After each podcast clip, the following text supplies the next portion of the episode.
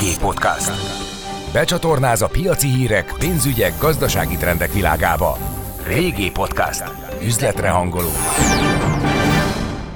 Üdvözlök mindenkit, Andor Attila vagyok. Az elkövetkező percekben egy nagyon nagy, de talán nehezebben forintosítható értékről fogunk beszélni, ez pedig a szellemi tulajdon. Én azt gondolom, hogy mi magyarok mindig büszkék voltunk a, a nagyjainkra, büszkék voltunk a magyar agyra, a, a magyar nagy koponyákra, van most is mire büszkék legyünk? Pomázi Gyulával, a Szellemi Tulajdon Nemzeti Hivatalának elnökével beszélgetek. VG Podcast. Becsatornáz a piaci hírek, pénzügyek, gazdasági trendek világába. Régi Podcast. Üzletre hangoló. Hogy látod? Most is innovál a magyar? Hát hogy ne? Különösen azt lehet mondani itt az elmúlt egy másfél-két év a pandémia ellenére is azt a fajta tendenciát hozta, hogy, hogy innoválunk. Kreatívak vagyunk, sok-sok újdonság az, ami igazából realizálódik, és ezek az újdonságok meg is jelennek a hivatalnál, ilyen értelemben. És azért tartom ezt rettenetesen fontosnak, mert az az általános gyakorlat és általános tapasztalat, hogy mi magyarok bár ügyesek vagyunk, és nagyon sok újdonságunk van, de nem tudunk igazából jól újdonságot hasznosítani. Nem tudjuk azt elérni, és nem tudjuk jól összerakni azt, hogy ténylegesen az üzleti haszon az itt csapódjon le nálunk. Tulajdonképpen ti vagytok a kapocs, nem? Lehet. Vagyunk az első lépcső ahhoz, hogy ezeket a jogokat, ami mondjuk egy újdonsághoz kötődik, akár piaci újdonságról beszélünk, itt akár egy márkának a megjelenése és a mögötte meghúzódó védjegy oltalom, vagy akár egy műszaki újdonság és a mögötte meghúzódó szabadalom, vagy használati mintaoltalmat kell ilyen értelemben akkor megvizsgálni, vagy végig gondolni. Ezek az első lépcsők. Ez egy jogszerzésre irányuló ilyen értelme vett tevékenység, amely nélkül nincs hasznosítás. Lehet ugyan hasznosítani, lehet elindulni abban az értelemben, hogy az új ötletnek ténylegesen a gazdasági hasznát valaki végig gondolja, összerakja. Ezt üzleti know-how-ként is lehet értelmezni, ez igaz, amit nem kell oltalom alá helyezni, hanem megfelelő üzleti titok kategóriájában az azt kitalálók valamilyen úton, módon szerződnek és megállapodnak egymás között a feltételekről. De hogyha valaki ténylegesen a nemzetközi piacon hasznosítani akar egy új elképzelést, ötletet, technológiát, egy új terméket, vagy akár piacra akar menni, és ennek a márkáját szeretné, a brandjét szeretné, vagy megerősíteni, vagy felépíteni, akkor elengedhetetlen, hogy első lépésben oltalmat szerezzen. Mi a véleményed arról, hogy ugye a bevezetőben e, említettem, hogy, hogy mi magyarok nagyon büszkék vagyunk a nagy koponyáinkra, és ezt nagyon határozottan gondolom, de azért közben egy olyan érzésem is van, hogy, hogy nagyon kreatív ötletek nagy mennyiségben vesznek el, kerülnek az asztalfiókba. Szóval valahogy azt gondolom, hogy, hogy a, a, a hivatal és, és minden erőfeszítésetek ellenére is, de nyilván ez egy hosszú út, azért, azért, azért valahogy a, a, az elmék lángolása nem mindig fordul termőre. Egyetértünk. Ezért nem csak a, a ilyen értelemben vett oltalmakat, illetve az oltalmazáshoz kötődő feladatokat kell megerősíteni, hanem azt a támogató közeget, támogató rendszert, amiben, hogyha valaki megjelenik egy új elképzelésre, egy startupba szervezi ezt a fajta elképzelését, ötletét, vagy csak szeretni bevinni a cégébe, vagy amit eddig valamilyen szolgáltatásként önállóan kitalált, szeretné akár csak egyéni vállalkozásban is jól hasznosítani, akkor az ehhez szükséges támogató támogató rendszereket kell kiépíteni, amelyek nem csak forrást jelentenek, nem csak oltalmaknak a, a megszerzését jelenti, hanem jelenti azt a fajta közeget, amelyen keresztül ténylegesen segíteni lehet ezeknek a vállalkozásoknak tartósan piacra jutni, és ott is maradni. Hogy indul el a lánc? Tehát valakinek van egy olyan ötlete, egy olyan innovációja, egy olyan megoldása, ami, ami egy novum, a kapcsolatba kerül veletek, adjátok hozzá, gondolom, a, a, a jogi támogatást, stb. stb. És mikor jön be a pénz? Tudtok-e abban segíteni, hogy, hogy olyan um, tőkealapokkal vagy bárkivel összekötni, hogy aztán valóban a piaci megjelenés ne csak jogi oldalról legyen biztosított, hanem az az a, az a gyakorlatban finanszírozottá is váljon. Ennyire nem lineáris, mert mindig sokkal bonyolultabb maga a rendszer, és nagyon nem mindegy, hogy milyen szegmensről gondolkodunk. Ha az egyetemi szegmensek felől jövünk, az egyetemeknél kitalált kutatásfejlesztés innovációs projektek eredményeként megszületett kimenetek azok, amelyeket utána oltalom alá érdemes helyezni. Nagyon komolyan meg kell vizsgálni, hogy mit érdemes oltalmazni, mit nem kell oltalmazni. Ez egy tudatos döntés, egy tudatos egyetemi vezetői döntés, a kutatás, fejlesztés és innovációs területeknek a döntése, hogy mit akarnak majd hasznosítani és hogyan. És azt például honnan tudjátok, hogy van-e már ilyen? Le lehet-e védeni? Azért izgalmas ez a kérdés, mert erre van újdonságkutatás, sőt, ezt megelőzően még akár a kutatásfejlesztés innovációs folyamat elkezdése előtt is van témakutatásunk. Olyan adatbázisokhoz fér hozzá a hivatal, amit a nagy publikum nem tud ilyen értelemben elérni. Rálátunk azokra a tagállami adatbázisokra, illetve európai világszervezeteknél lévő adatbázisokra, ahol el tudjuk érni azt, hogyha valaki újdonságot vél kitalálni, meg tudjuk nézni, hogy ez tényleg újdonsága. Nem lehet-e, hogy Ázsiában, Amerikában, Európa egyéb más zegeiben, zugaiban valaki ezt már végig gondolta, nehogy Isten kitalálta. Ja, és lehet, hogy oltalmazta is, akár szabadalmi bejelentést tett hozzá, vagy bármi mást. Ezt Egyébként... tudjuk csatolni, és azt tudjuk mondani, hogy ne ebbe az irányba kutass, hanem menj el abba az irányba, hogy nézd meg, hogy ennek esetleg egy klónját, egy másik verzióját, egy olyan jellegű gap piacra történő fejlesztését, vagy egy olyan jellegű területen való megjelenést a műszaki tartalmat tekintetében, azt gondold végig. Tehát mi már magának az ötletnek, vagy a téma kijelölésnek a, a, az útján is tudunk valamiféle fajta segítséget adni. Felesleges arra kutatni, fejleszteni, innoválni, és erre pénzt költeni, vagy erőforrást elpazarolni, amit már más kitalált. Egyébként sok az átfedés? Tehát mi a, most nem biztos, hogy valaki szándékosan lopni akar, vagy éppen más által ö, levédett ö, innovációt sajátjaként eladni, de hát ugye nem kötelező, tudjon róla. Az egyetemek, kutatóintézetek esetén, amit általunk látunk, ott az átfedés Hát százalékosan inkább csak becsülni tudom, az nagyjából olyan 50 százalék környékén van. Tehát Azért az így nem tűnik valamit, kevésnek. Nem, nem tűnik kevésnek, de igazából ez pont arról szól, hogy mi azt gondoljuk, hogy ebben a lokalitásban, vagy az általunk ismert kapcsolatrendszerben ennek a, az új technológiának, terméknek, vagy ötletnek az újdonság értéke az igen magas. Aztán kiderül, hogy ja, a világ másik sarkában, másik végében valaki már ezt csinálja, vagy végig gondolta de ez nem volt benne a kapcsolatrendszerünkben, nem ismertük, nem kutattuk meg úgy alapvetően a piacot, hogy erre azt lehessen mondani, hogy igen, ilyen típusú fejlesztések amúgy mm, értem, be vannak listázva. Nagyon sok kutatóintézet, nagyon sok egyetem, nagyon sok multi, ahol ilyen típusú fejlesztések zajlanak, nem teszik publikussá, hogy éppen min szeretnének fejlesztéseket megvalósítani. Így aztán Igen, ez az átfedés itt, nem olyan rettenetesen sok. De itt azért egy picikét a a közjó, meg, a, meg az üzleti titkok á, hatnak egymásra, vagy hatnak, mennek egymás ellen, nem? Hát kőkeményen persze, de hát ez a kutatásfejlesztés innovációnak és a versenyképességnek egy nagyon fontos része, hogy gyakorlatilag amit mi fejlesztési témaként kijelölünk egy következő időszakra, mondja ezt egy fejlesztő intézet, egy egyetem, vagy akár egy multifejlesztő központja, akkor ezeket megfelelően titkosan kezelik, nagyon nehéz igazából ezekhez az információkhoz ilyen értelemben hozzáférni. A hivatal is csak az ebből származó publikus és az adatrendszerekben ilyen értelemben elérhető információkat tudja a hazai kutatóknak a segítségéül ilyen értelemben megmutatni nem tudunk olyan százszázalékos garanciát vállalni, hogy, hogy nincs más.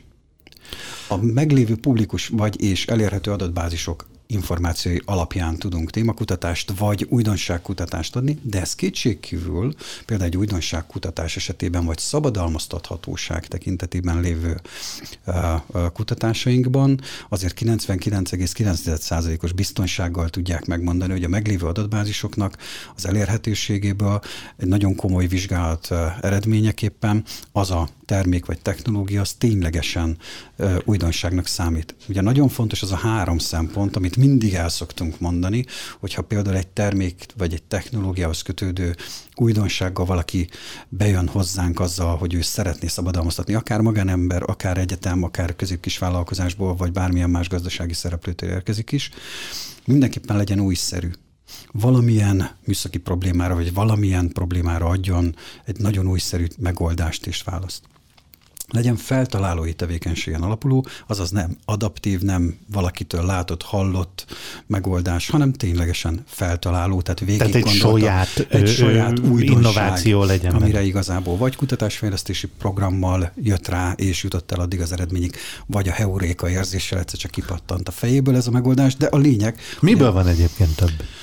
Hát ezt így nagyon nehéz megmondani, bár alapvetően azt látjuk, hogy a, a kutatásfejlesztési innovációs folyamatok eredményeként sokkal tudatosabban jönnek ki ezek az újdonságok. A polihisztorokkora lejárt. Inkább, igen.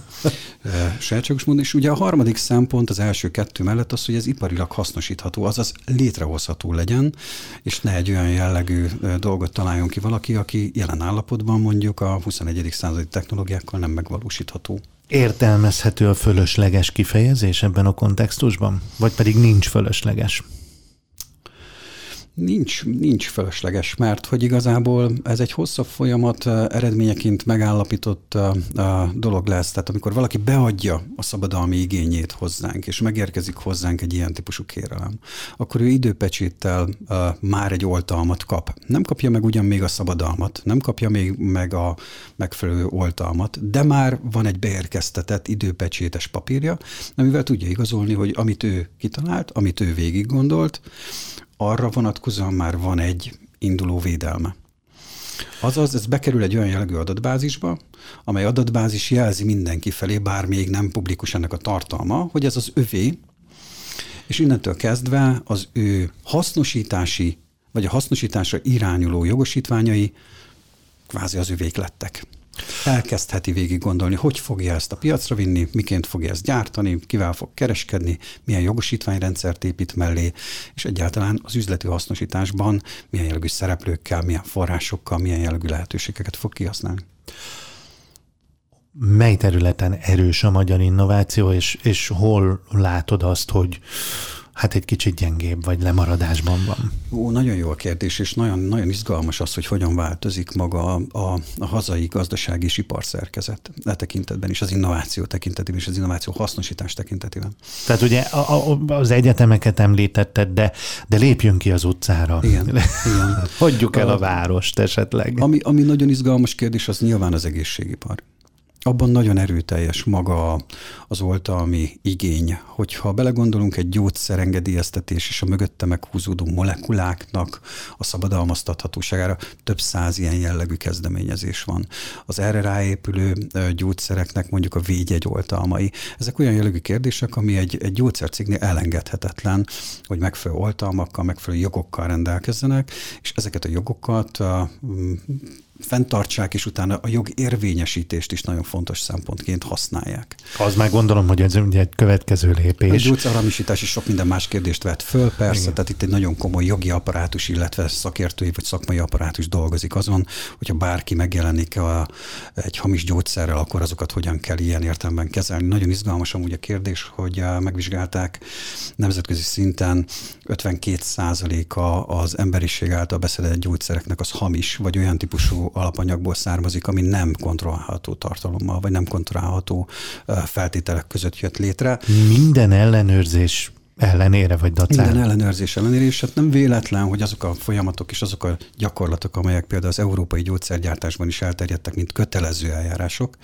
azok mind-mind azt segítik, hogy hogyan lehet az első másodperctől egészen a gyógyszerbeszedésig terjedő teljes termelési, kereskedelmi, logisztik és minden egyéb más folyamatban azt a fajta ellenőrizhetőséget, illetve termékazonosítást folyamatosan látni, ismerni, amelyeken keresztül visszakövethető, hogyha bárki bármilyen folyamatba belenyúl, hogy az hol tette, mit tett vele, milyen irányba és hogyan történt. De mondjuk, hogyha belegondolunk egy interneten keresztül rendelt, általunk amúgy nem ismert gyógyszer is ennek hatóanyag történetébe, akkor ezek között azért jelentős mennyiségű az, amelyekről nem lehet egyértelműen megmondani, hogy abban valóban az a fajta hatóanyag volt-e, amit elméletek mi vártunk ettől a dologtól, vagy sem. Mi a helyzet az élelmiszeriparban? Mennyire lehetnek itt szabadalmak. Azért kérdezem, mert azért Magyarország alapvetően agrárország, vagy legalábbis ugye azt szokták mondani, hogy agráripari ország, mert az ipar erősödik, a, az élelmiszer és az agrár meg stagnál, de, de hogy mindenképpen jelentős szerepe van azért mindenképpen idehaza. Egyértelműen, de amíg mondjuk egy gyógyszeripar sokkal inkább a szabadalmakról, a műszaki újdonságokról, mint hogy a vegyipar is, vagy az anyagtechnológia, meg megint csak nagyon kiemelt kiemelt szerepet játszanak egy oltalomszerzési sorrendben a hazai iparágok között. Az élelmiszeripar leginkább a védjegyekkel tűnik ki. Ők inkább arról szólnak, kevesebb a, a szabadalom, sokkal több a védjegyoltalom, 11 ezer magyar élelmiszeripari védjegy van, és olyan 40 körüli tanúsító védjegy, amely igazából a megfelelő minőséget próbálja meg ilyen értelemben igazolni, hogyha kezünkbe veszünk egy egy ásványvizes palackot, azon is nagyon sokféle védjegyet lehet találni, akár tanúsító védjegyet, akár magának a cégnek a logojára épülő védjegy tanúsítást, ugye, ami a brandnek ilyen értelemben az igazolása, de az, hogy mi van benne, és milyen jellegű összetétel, és minden egyéb más, ezt nagyon sokszor tanúsító védjegyek látják el.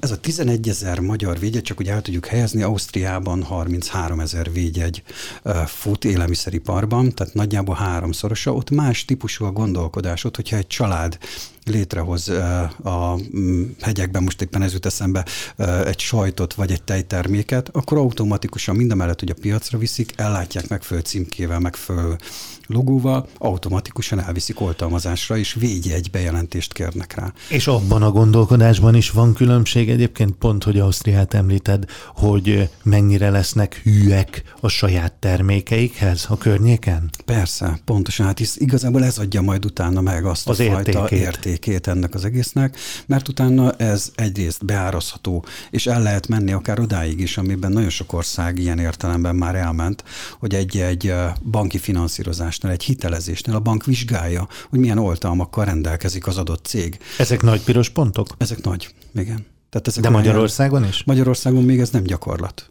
Tőke befektetési ágon igen, egyre több tőketársaság vizsgálja azt, hogy az adott cégnek vannak-e oltalmai, vagy nincsenek. Mert ha belegondolunk, ez az egyik legjobban likvidálható szellemi tulajdon, vagy a szellemi tulajdonban lévő érték a legjobban likvidálható értékek egyike.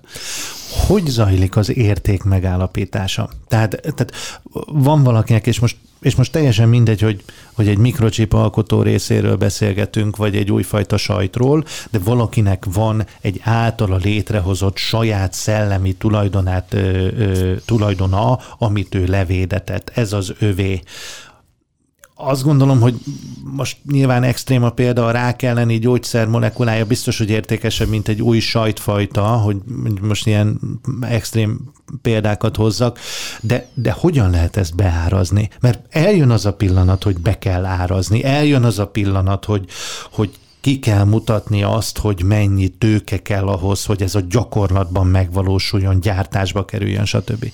Na, nagyon nem mindegy, hogy a, az oltalom alatt lévő termék, vagy és szolgáltatás, az a, milyen piaci hasznosítási folyamatban, életpályán van. Ha nagyon az elején, akkor ennek egy feltételezett üzleti értékét lehet előzetesen előrejelezni. Nyilván az igények, De hasonló példák alapján. Aha. Igen, kereslet-kínálati viszonyoknak az elemzése, az újdonság, az újdonságra való fogékonyság eh, kapcsán itt inkább egy prejodikált értéket lehet ilyen értelemben egy túlik kategóriában belőni, és azt szokták volt mondani, hogy ennek az ötletnek, vagy ennek az új oltalomnak, bocsánat, nem ötletnek, mert az, az már réges-rég volt, hanem már igazából egy oltalomnak az értéke ér ettől eddig terjedő skálán egy nagyságrendet, amit aztán vagy a finanszírozó, vagy egy tőke tulajdonos, vagy adott helyzetben egy bank ilyen értemben vagy elfogad, vagy ennek a határpontjai között lévő értékre azt mondja, hogy igen, ez szerintem is nagyjából elfogadható.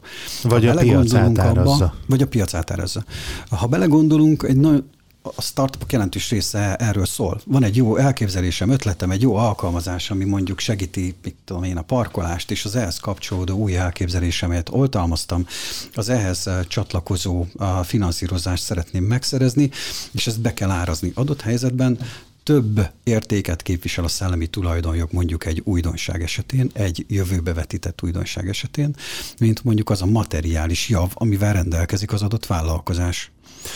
Ebből következhet az, hogy a design területén is ö, ö, nagyon komoly vívmányok vannak hát formatervezési mintákkal, illetve a dizájnnal, plusz ugye a védjegyekkel kiegészülve nagyon-nagyon erős az az igény, ami azt mondja, hogy mára már egy brand, egy brandhez kapcsolódó háttér oltalmaknak a megléte, az hihetetlen fontos, ha csak arra gondolunk, ezt el szoktam mondani majdnem minden esetben, hogy a, a sportcipőknek a példáját, hogyha előveszünk egy sportcipőt, a sportcipőnek a, a termékbe, egy darab termékbe hány darab oltalom megjelenik. Magának csak a ragasztásnak, vagy éppen a talp kialakításának kialakításának a, a, a szabadalmai az egy-egy cipőnél kettő, három, négy, öt ilyen szabadalmat is jelent. Magának a cipőnek a formáját leszokták védeni formatervezési mintaoltalommal, ami egy design, ami arról szól, hogy hogyan is néz ki ez a cipő, hogy ilyen típusút csak az az adott cég tud gyártani vagy gyárthatni. A rajta lévő logónak megvan a védjegy oltalma. Van design oltalom, vagy használati mintaoltalom például azon, hogy hogy van megvarva az a cipő, milyen jellegű belső dolgokat használ, és akkor a színekről, és minden egyéb másról még nem is beszéltünk. És ezt gondolom, hogy kőkeményen ellenőrzik. Hát mert nagyon itt keményen. Azért, a jogfenntartásnak az egyik nagyon fontos eleme, hogyha belegondolunk abba, hogy a, a, a hamisítás, illetve a másolások ellen mennyire komolyan küzdenek bizonyos jellegű a gyártók, akkor meg különösen. És hogyha már az előbb a rangsorról beszéltünk, az egyik nagyon fontos szereplője a hazai oltalmazásnak egyértelműen az egészségipar. Mellette ugye ott van a vegyipar, textil egy része, és bizonyos értelemben nagyon keményen megjelennek ugye azok a műszaki újdonságokra irányuló történetek, amelyekben a hazai mondjuk elektronika, a híradás technika és nagyon sok újdonságot hozó különböző ilyen technológiai iparágok ott vannak, de amikor a hamisításról beszélünk, akkor az első helyen a textilipar van. És a textil termékek és az ehhez kapcsolódó ügyek, mert annak a piaci értéke, a vásárlói érték oldalán egy-egy brandnek az nagyon komoly értéket képvisel. Gondolom, ugye igen, óriási a haszon, és a menet talán viszonylag könnyen hamisítható. Legalábbis igen. ugye a laikus szemnek. Igen, hát ezt tudjuk a, értelmezni, amikor ugye vannak olyan jellegű piacok, amikor hozzá lehet rutni nagy márkáknak a sportcipőjéhez, de teljesen más néven, vagy hasonló. Um, mi a helyzet a hungarikumokkal? Ugye én azt gondolom, hogy, hogy ezek nem hagyományos értelembe vett szabadalmak, de biztos, hogy oltalom alatt álló termékkörök, nem? Hát azt gondolom, hogy ezt ilyen értelemben válaszuk szét. Van, ami oltalom alatt van, tehát van hozzá megfelelő szintű szabadalom kérve, van, aminek van védjegyoltalma, de ezek eredet megjelöléssel ellátott termékek, vagyis ilyen értelemben vett értékeink, és ezeket az értékeket nagyon sokszor nem tudjuk egész pontosan ilyen értelemben oltalom alá helyezni, de mint eredet védett kínálathoz kapcsolódó szolgáltatás, szolgáltatási elemek, vagy és a újdonságok, vagy nem is feltétlen csak újdonságok, de mindenképpen ránk jellemző értékek, ezeket valamilyen formában azért védeni lehet. De, ez de hogyan eredet... lehet védeni? Tehát itt, itt azért olyan fogalmak kerülnek. Van egy eredetvédelmi törvény, illetve van egy olyan jellegű megoldás, ami azt mondja, hogy egész Európában az ilyen jellegű termékeket, olyan jellegű földrajzi árujelzőkkel látják el, amelyeken keresztül például be lehet azonosítani, lásd, tokai bor, vagy a, a szögi rózsa, és lehet ilyeneket sorolni, amelyekre uh, alapvetően mi magyarok nagyon büszkék tudunk lenni, és igazából a hungarikumok közé is ezeket lehet besorolni. Ezek között van olyan jellegű lehetőség, amelyek között a Hungarikum Bizottság egy nagyon alapos előkészítési szűrés uh, feltételeket uh, el tudja dönteni, hogy mi az, amit igazából ebbe az értéktárból kiemelve egy nagyon fontos kiemelt értékként kezel.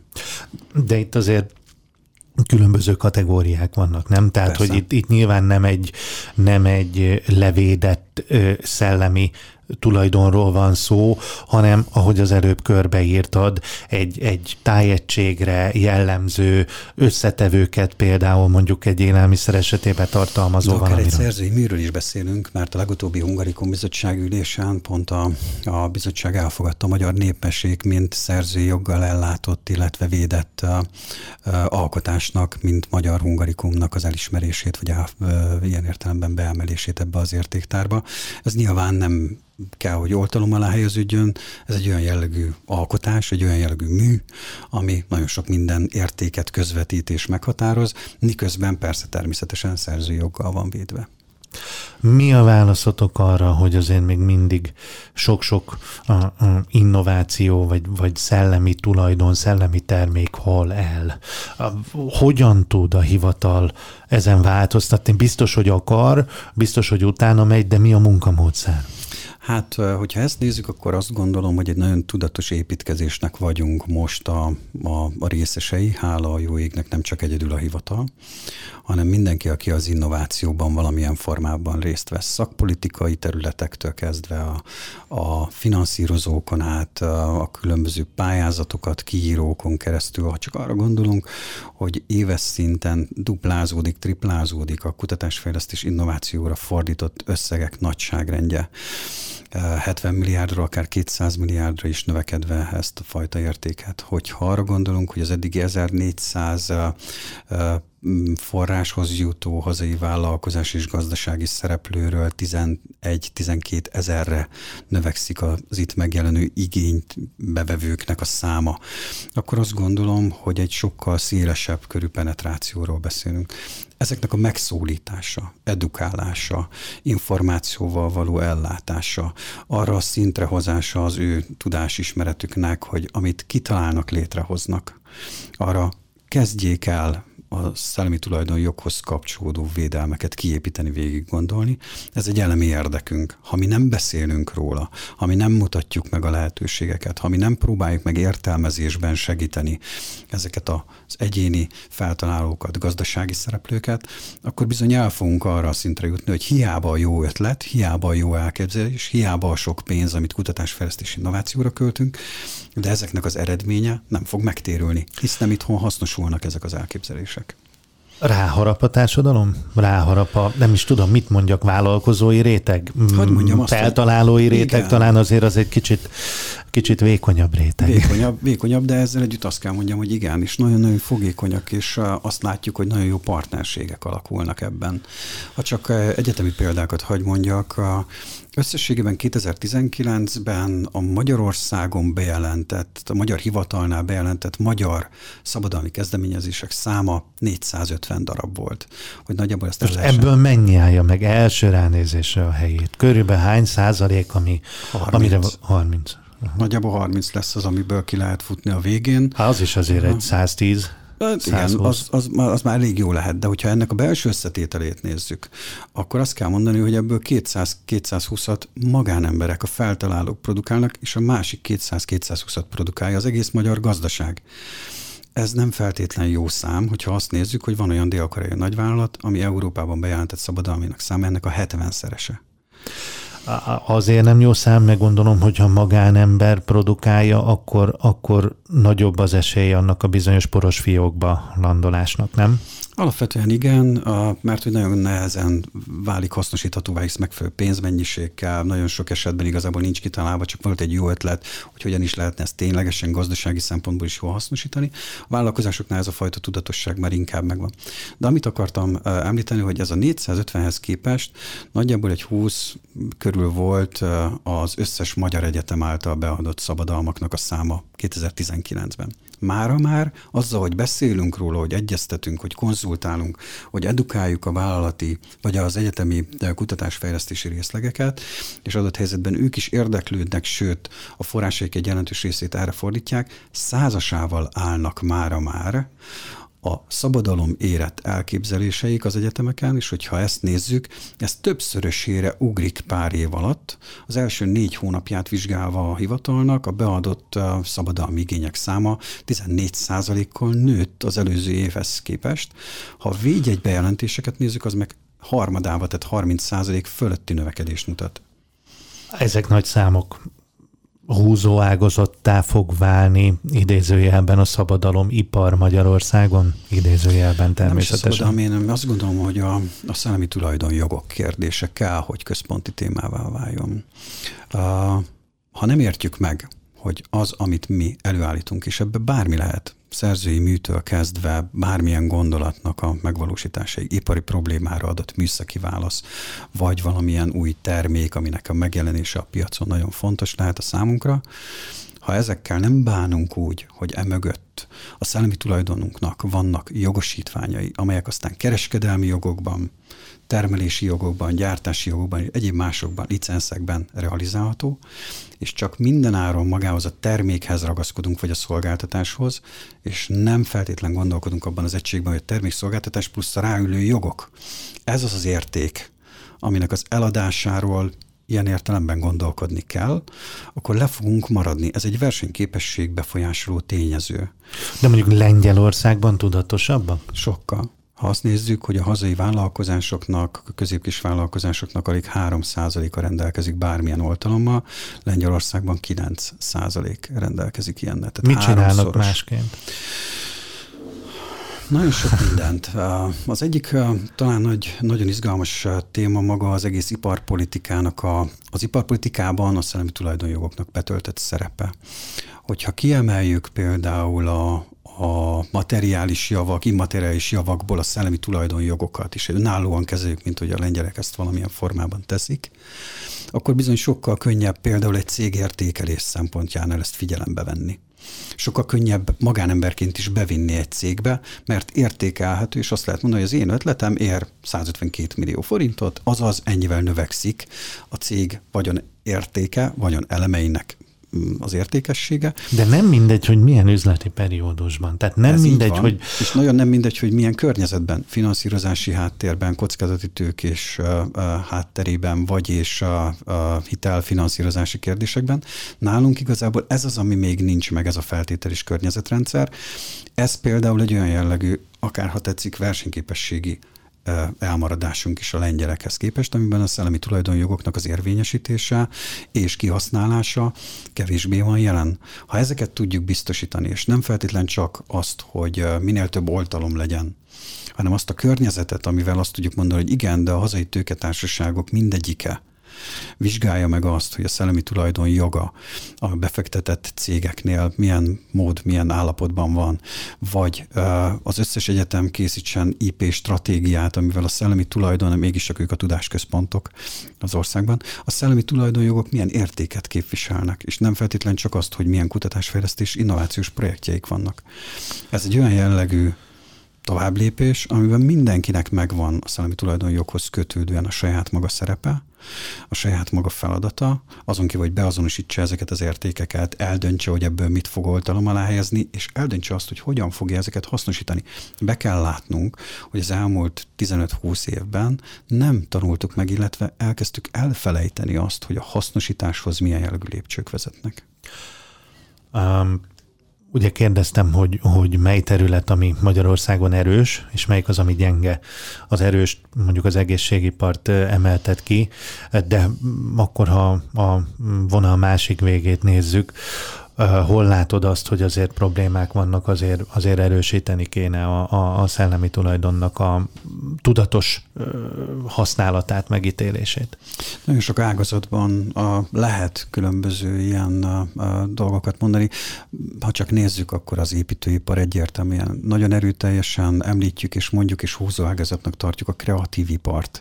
A kreatív ipar kapcsán is azokat az oltalmakat érdemes lenne végig gondolni, amelyek ezt megfelelő módon támogatják, és nem csak a design világra gondolok, hanem nagyon sok mindenre, szoftverek, alkalmazások és más területek is, amelyek a kreatív iparnak a, a, az erdője alatt vannak. Ezek mind olyanok, amelyekben érdemes ezt a fajta oltalmi rendszert végig gondolni.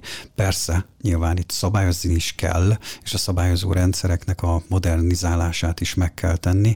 Ebbe az irányba nyilván a hivatalnak, a kormányzati szereplőknek, minisztériumoknak is nagyon komoly feladata van. Tehát ez nem csak és kizárólag a gazdasági szereplőkön múlik, hanem nyilván ez egy olyan jellegű e, integratív megoldás, ami lehetővé teszi azt, hogy maga a szabályzott környezet és a szabályzott rendszerben történő működés is egy, egy nagyon fontos és előre, vagy előre mutató dolog lehet. Az amerikai kamarának most jött ki egy elemzése, amely elemzés 53 országot vizsgált 50 szempont szerint, és a szellemi tulajdonnal kapcsolatos kérdésköröket nézték.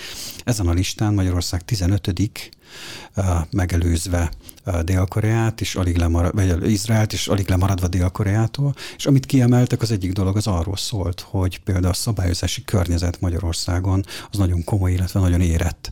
Tehát minden, ami az IP-hez kell, a szellemi tulajdonjogokhoz, az intellektuál propertyhez kell, az rendelkezésünkre áll, csak jól kell tudnunk használni és nem tudjuk jól használni. Azt gondolom, tehát hogy pont, alakul, pont, tehát, ez egy evolútív folyamat, és ezen az evolúción most elkezdtünk abba az irányba menni, hogy a, a, gyakorlatilag minden egyes mutatója ennek a rendszernek éppen fölfele hat. Lehet, hogy ez a pandémia volt, lehet, hogy a gazdasági válságból való kilábalás, és azt gondolom, hogy persze van mögötte egy sor olyan jelgű tudatos intézkedés is, ami a kommunikációban, ami a szemléletformálás, a meggyőzés irányába hat, vagy az edukációból jelenik meg. De mondjuk a pandémia, hogy látod, átalakította a feltalálók gondolkodását? Most hát. nem is az, hogy milyen területek, meg gondolom, hát. mert nem kell hozzá Einsteinnek lenni, hogy kitaláljuk, hogy nyilván az egészségipar abszolút fókuszba került, de maga az, a, az az élethelyzet, hogy egy kicsit minden lelassult, egy kicsit mindenki többet volt otthon, többet gondolkodott,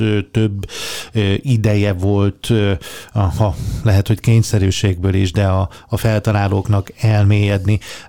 Mit látsz, vannak nagy változások emiatt? Igen, elég komoly változások vannak. Eleinte volt egyfajta félelmünk, hogy ez a, a kreativitásra, az innovativitásra negatívan fog hatni.